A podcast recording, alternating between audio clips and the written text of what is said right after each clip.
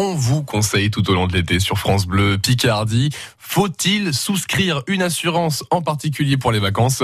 On en parle avec Béatrice Aptequier. Bonjour Julien Bréard. Bonjour à tous.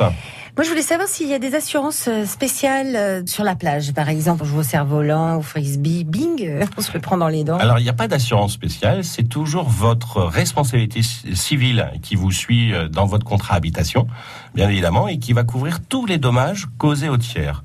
On peut imaginer un parasol sur la plage qui s'envole du fait du vent et qui tombe sur votre voisin. Ça sera couvert. Il n'y a aucun problème de ce côté.